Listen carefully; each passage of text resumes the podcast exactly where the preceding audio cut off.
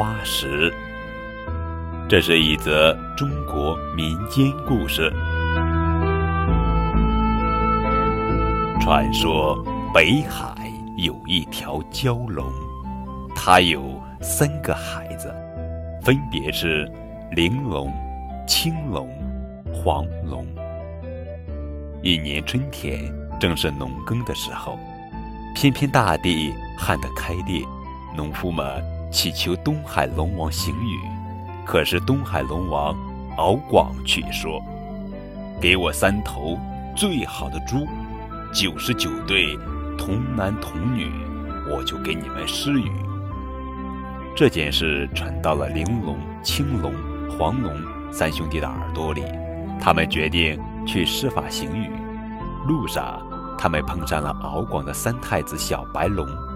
小白龙有心捉弄他们，喝问道：“畜生，要赶去哪里？”青龙、黄龙一听，气得就要发作。玲珑拦住兄弟，把身腰一弓，彬彬有礼地答道：“我等不才，特赶去行雨。”小白龙。手举钢叉向玲珑刺去，在玲珑的胸口上插了又插，疼得玲珑眼冒金星。彪悍的玲珑嘴一张，把小白龙吞到肚子里去了。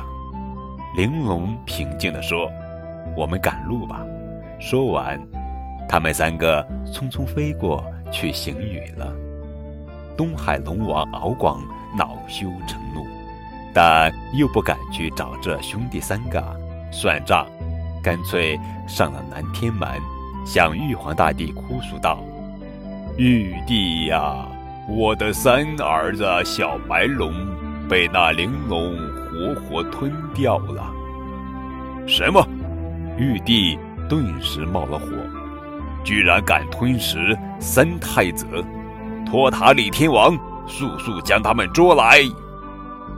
托塔李天王带着天兵天将冲下南天门，捉住了正在行雨的三兄弟。玉帝一把抓住他们三个，便往下界砸去，被砸到了不同的地方。从此，三条龙便各据一方，青龙和黄龙，一个在长江北，一个在长江南。恰巧小秦王路过江边，不由得嘀咕起来：“老天啊！”将来两条龙碰头了，不是挡住水源了吗？说完，小秦王拔出宝剑，对着青龙的鼻孔插了下去。青龙顿时鲜血喷涌，发出撕心裂肺的吼声。这吼声穿透云层，传到玲珑那里。玲珑猛地一蹬，忽地窜了起来。可是不知怎么的，玲珑的肚子一下子胀开了。从里面掉出无数形状各异、璀璨斑斓的石头来。原来，小白龙被玲珑吞下以后，慢慢变成了五彩斑斓的石头。当玲珑拼命挣扎的时候，石头撑破玲珑的肚子，都掉了出来。就这样，从玲珑的这座山到青龙所在地的路上，都铺满了五彩斑斓的石头，而这些犹如零散的雨点。